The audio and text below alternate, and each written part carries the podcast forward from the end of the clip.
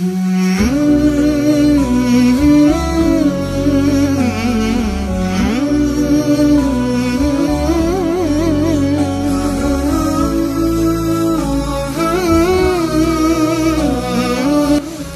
sekali teman-teman sekalian, musik kita bicara alat musik ya. Musik itu disumpahi dan bersumpah padanya pada sebuah ayat Ibn Abdullah bin Mas'ud radhiyallahu anhu. Ayat Al-Qur'an yang berbunyi ya, A'udzu billahi minasyaitonir wa minan nasi may yashri lahwal hadits yudillan nasa an sabilillah. Sebagian orang ada yang memperjualbelikan perkataan-perkataan untuk menyesatkan manusia dari jalan Allah, gitu kan. Maka Ibnu Mas'ud mengatakan ini adalah demi Allah musik. Sahabat Nabi pada zaman itu masih belum terlalu canggih kayak kita sekarang. Alat-alat musik dan ada alat musik waktu itu. Sudah ada. Terkenal di Persia, di Romawi. Tapi mereka sama sekali sudah tahu dan mereka mengatakan ini adalah musik. Musik sama Al-Quran tidak akan ketemu. Dalam sebuah hadis yang lain dikatakan, Nabi SAW mengatakan musik adalah mazamirus syaitan. Dalam hadis, tadi ayatnya sudah saya sebutkan, ini hadisnya adalah musik adalah anak-anak panah beracunnya syaitan. Anak-anak beracunnya syaitan. Musik sama Al-Quran seperti minyak sama air, tidak bisa ketemu. Mustahil. Antum kalau masih dengar musik, maka secara otomatis susah untuk bisa menerima Al-Quran. Jangan gunakan bahasa sulit, nggak ada kata sulit. Di sini misalnya, sulit saya meninggalkan kayak tadi misalnya, nggak bisa. Kenapa nggak bisa? Bisa. Sekarang detik ini azamkan dalam hati, berdoa sama Allah saya mau tinggalkan, tinggalkan. Lagi jenuh gimana? Dengar Al-Quran. Kalau masih jenuh itu berarti syaitan, baca istiadah. Terutama kalau kita bisa mengguna mendengarkan Al-Quran dengan terjemahannya. Gitu kan? Tidak ada teman-teman sekalian. Majelis ilmu begini nggak ada orang jenuh. Ya, orang hadir kalau iman penyampainya benar, kita juga ikhlas yang menyampaikan ikhlas, yang hadir ikhlas, maka kita akan mendapatkan manfaatnya. Gitu kan? Kita akan merasa ada perubahan-perubahan yang akan kita dapatkan. Gitu kan?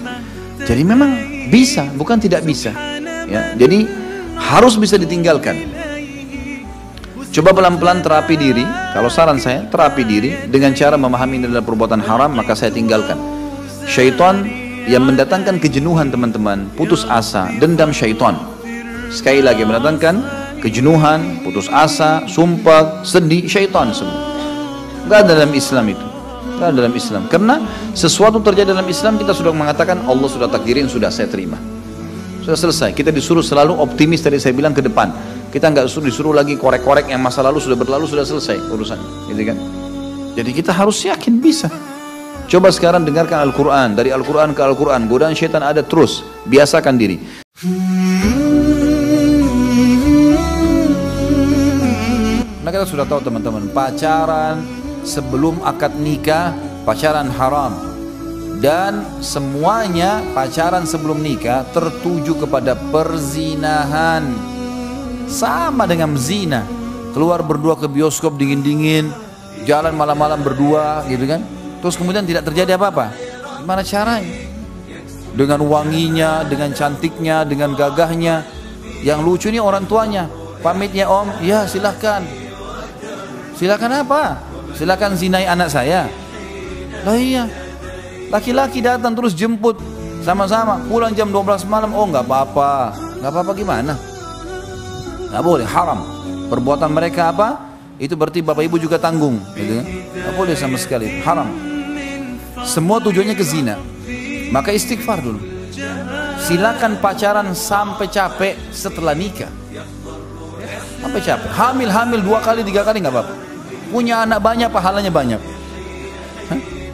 pacaran deh mau pegangan, mau ciuman, mau ke hotel, mau safar, fadal silakan. Akad nikah lamar baik-baik.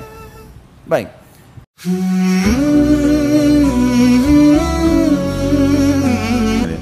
Dari mana e, pintu dari mana Anda mengatakan kerja di bank ribawi itu halal? Sama saja kalau kita kerja di sebuah diskotik, saya nggak kerja, saya nggak minum khamar, saya nggak kumpul dengan lawan jenis, tapi saya kerja di situ, hasil keringat saya halal saja, nggak bisa, akhir, nggak bisa. MUI sudah keluarkan fatwa, seluruh ulama dunia melakukan fatwa, bukan dari saya. Riba hukumnya haram dan bekerja di instansi itu juga haram. Bagaimana Ustaz saya tidak punya tempat kerjaan lain? Anda kurang yakin kalau Allah memberikan rezeki. Kenapa harus berpatokan seakan-akan saya cuma bisa hidup dari orang ini, dari atasan ini? Tidak bisa, saudaraku. Coba belajar kalau memang mau mencari pendapatan halal ya. Ini bukan masalah langsung saklek mengatakan itu tidak boleh berarti nanti saya mulai besok sudah harus keluar. Loh memang hukum agamanya begitu? Kalau seandainya saya nggak jawab begini anda mau saya jawab apa? Oh boleh kerja aja. Oh saya nggak mau. Tanggung jawab hari kiamat gitu kan? Akhirnya anda bekerja anda dapat pendapatan saya akan tanggung jawab hari kiamat depan Allah swt itu berat nggak mungkin. Haram haram bukankah sabda Nabi saw satu dirham riba. Satu dirham riba dalam hadis yang dihasankan oleh para ulama hadis satu dirham riba lebih berat ya daripada 36 kali berzina. Satu dirham berbahaya sekali.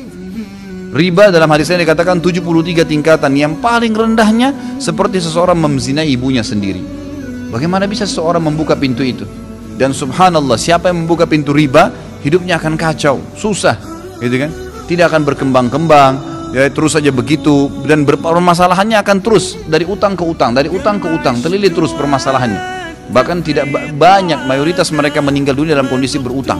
Kenapa tidak buka pintu yang Allah halalkan? Allah Allah kan membalas riba dengan transaksi jual beli kan? Wa halallahu al-bai'a wa harrama riba. Allah bilang Allah menghalalkan transaksi jual beli dan Allah mengharamkan riba.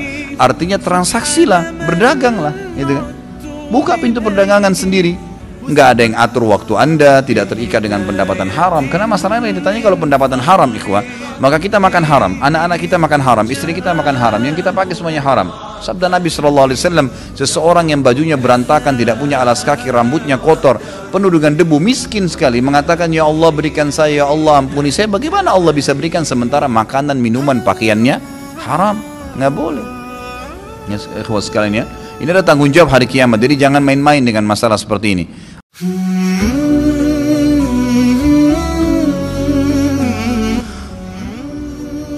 Mengapa hukum rokok ada yang bilang makruh, ada yang bilang haram? Mana yang benar? Menurut anda kira-kira gana? Coba, begini, saya pernah ceritakan itu hari. Ada seorang guru di Saudi, saya ingatkan kembali, berdialog sama seorang syekh. Syekhnya dibilangin sama guru ini, guru sekolah ya, dia berpendidikan, dia bilang, Syekh, kenapa Anda mengatakan rokok itu haram? Apa sebabnya? Kata syekhnya, eh, sementara dalam Al-Quran tidak ada dalil menyebutkan rokok secara khusus. Nggak ada. Kenapa harus dibilang haram? Kata syekhnya, kau makan apel? Dia bilang, iya. Kau makan jeruk? Iya. Baik. Ada nggak disebut dalam Al-Quran apel sama jeruk? Dia bilang tidak ada. Baik, itu tidak ada, tapi boleh dimakan. Kenapa? Karena masuk dalam umumnya firman Allah, Allah menghalalkan semua yang baik-baik dan Allah mengharamkan yang khaba'ith yang buruk gitu kan? Jadi ulama mengeluarkan kaidah semua yang baik maka halal. Semua yang buruk maka haram. Semua subhanallah yang haram itu pasti berefek tidak baik gitu kan? Lalu dia bilang tapi saya setahu saya tidak buruk karena saya merasa nyaman-nyaman saja gitu kan? Saya merokok saya percaya diri saya nggak ada masalah. Ya orang mau mengatakan badan saya bau baju saya bau mulut saya bau itu perkataan dia tapi saya merasa nyaman-nyaman saja nggak ada masalah gitu kan? Berarti bisa saya saya katakan itu toyibat berarti baik ini buat saya. Dari mana tolok ukurnya ini baik atau buruk? Kata syekhnya baik kalau kamu mau lebih dalam lagi sekarang saya tanya kata syekh kalau kamu pulang ke rumah habis ngajar kamu temukan istri kamu lagi pegang rokok. Anak kamu lagi pegang rokok. Kamu biarin atau kamu larang? Kata gurunya ini saya larang syekh. Kenapa kamu larang dia bilang karena itu tidak baik. Nah, ini masuk dalam jawaban kamu sendiri. Kalau baik kamu biarin, biarin mereka merokok, beliin kalau perlu sama-sama rokok ngepul di situ gitu kan. Tapi enggak ternyata, gitu kan? Jadi lebih baik ditinggalkan gitu. Jadi jangan berdali kalau salah dan tetap dilakukan akuin kesalahan. Itu poin penting. Ini enggak, sudah salah membela, ini masalah ini. Enggak boleh jadi terus menerus. Allah alam. Jadi kalau kita lihat kalau dikatakan memang kategori ulama di Indonesia, kalau di Timur Tengah saya nggak pernah temukan ada ulama menghalalkan rokok. Di Indonesia ini karena kiai kita terlalu murah gelarnya, ayahnya kiai, anaknya jadi kiai, bisa ceramah berapa kali atau pulang haji jadi kiai juga. Ini luar biasa ini. Saya mohon maaf, bukan menyombongkan diri sama sekali. Saya subhanallah berapa kali ketemu dengan orang-orang kiai. Kiai ini, saya kalau ketemu, subhanallah seperti kalau antum eh, apa namanya ahli listrik misalnya, ya, kemudian ada orang datang ngobrol masalah listrik dia nggak ngerti. Misalnya ini listrik ini, ini ini harus dipasang begini jaringannya begini. Terus dia bilang enggak harus begini. Tapi dia salah jelas. Antum pastikan teorinya benar. Salah ini orang. Kita akan bilang kok ngawur ini orang ngomong? Subhanallah di kalangan dakwah ceramah penceramah pun begitu. Saya heran dari mana gelar-gelar kiai bisa didapatin nih gitu. Baca ayatnya salah, hadisnya di karang-karang, waduh banyak sekali sudah kesal. Cerita dongengnya sudah tidak masuk di akal. Orang yang mati bisa hidup kembali lah ini dari langit lah ini macam-macam. Yang tidak masuk di akal ini dari mana orang ini nih gitu.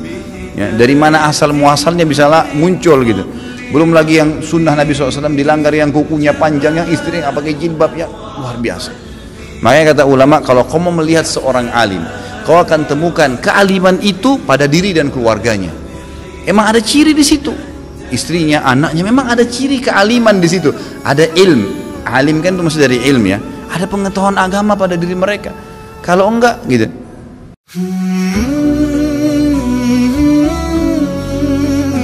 Ya. Jadi menutup aurat menutup aurat adalah sebuah kewajiban bagi laki-laki dan perempuan dan menutup aurat ini ulama membahasakan aurat itu adalah anggota tubuh yang tidak boleh kelihatan oleh lawan jenis yang bukan mahram.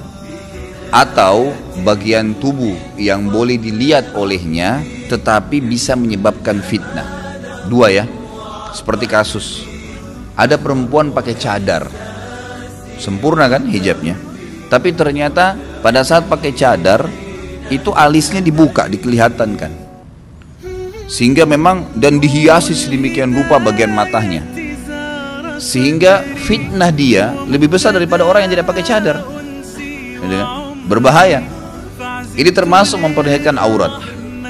Jadi sesuatu memperlihatkan anggota tubuh yang dibatasin atau anggota tubuh yang juga tidak dibatasin. Gitu, artinya boleh saja misalnya kelihatan tapi ternyata menjadi fitnah. Maka itu termasuk memperlihatkan aurat Masuk dalam bab ini laki-laki yang sengaja pakai baju kaos ketat sehingga bodinya kelihatan dan akhirnya laki perempuan kalau lihat tertarik.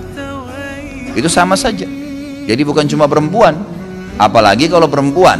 Dengan baik pertanyaan tadi, bagaimana kalau seandainya seseorang sedang sholat dia pakai celana misalnya, kemudian lagi ruku atau sujud dan terbentuk, maka itu tidak ada masalah. Selama memang dasarnya dia sudah pakai yang longgar, kan gitu. Makanya kalau kita lihat adab pakaian dalam sunnah Nabi Shallallahu Alaihi Wasallam adalah lebar. Laki-laki atau perempuan lebar. Pakaian Nabi Shallallahu Alaihi Wasallam dan para sahabat itu izar dan rida. Izar itu sebuah kain yang besar di bagian atas dan kain yang besar bagian bawah. Nanti mereka ikat, gitu kan? Jadi sebenarnya itu makin besar pakaian itu makin bagus sebenarnya dalam Islam, gitu kan? Jadi makin tidak membentuk istilahnya. Tapi jangan juga sampai melampaui batas. La israf jadi tidak boleh ifrat wala tafrid masih ingat mungkin istilah ini ya? Tidak boleh terlalu melampaui batas nggak boleh juga terlalu kurang gitu kan? Jadi harus berada di antaranya.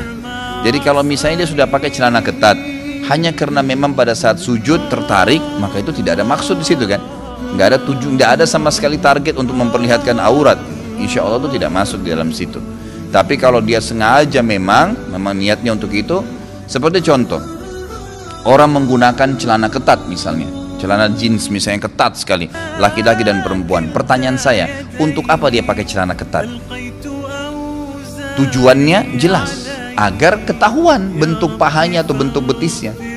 Memang itu kan street, memang menarik supaya terbentuk kan. Apa kira-kira bedanya antara dia pakai celana dengan tidak?